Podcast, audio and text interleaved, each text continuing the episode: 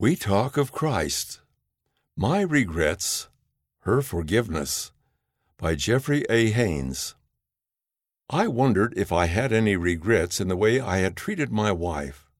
I couldn't think of any. How could that be? My sweet wife of 35 years was dying of cancer. From across the room, I watched her as she sat in her recliner. I had settled her there after giving her some breakfast and helping her get ready for the day. It was a comforting morning routine we had established several weeks before when our doctors told us there was nothing more they could do for her.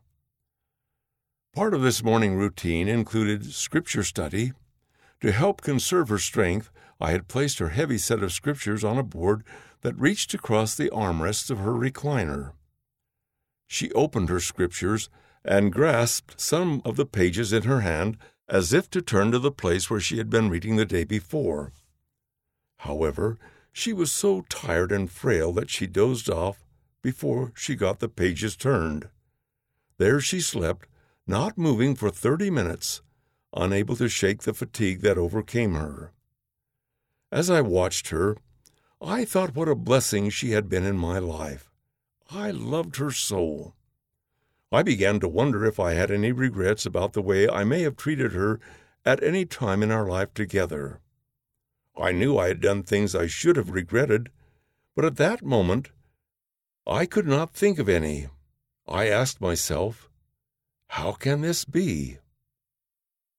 I am an imperfect man with weaknesses and foibles. Surely I should be able to remember something I did that offended or hurt her. Then the Spirit whispered to me that I felt no regrets because my wife loved me and had forgiven me long ago of anything I may have done. As tears rolled down my cheeks, I nestled into the warm comfort and glow of this peaceful thought.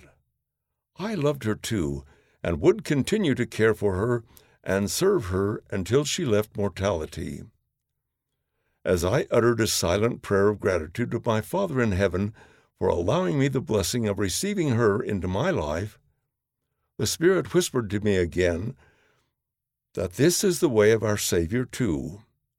Jesus Christ loves us, and He forgives us as we sincerely repent and serve Him. Through His atonement, He removes our regrets. Peace flooded over me even more. I love my Savior.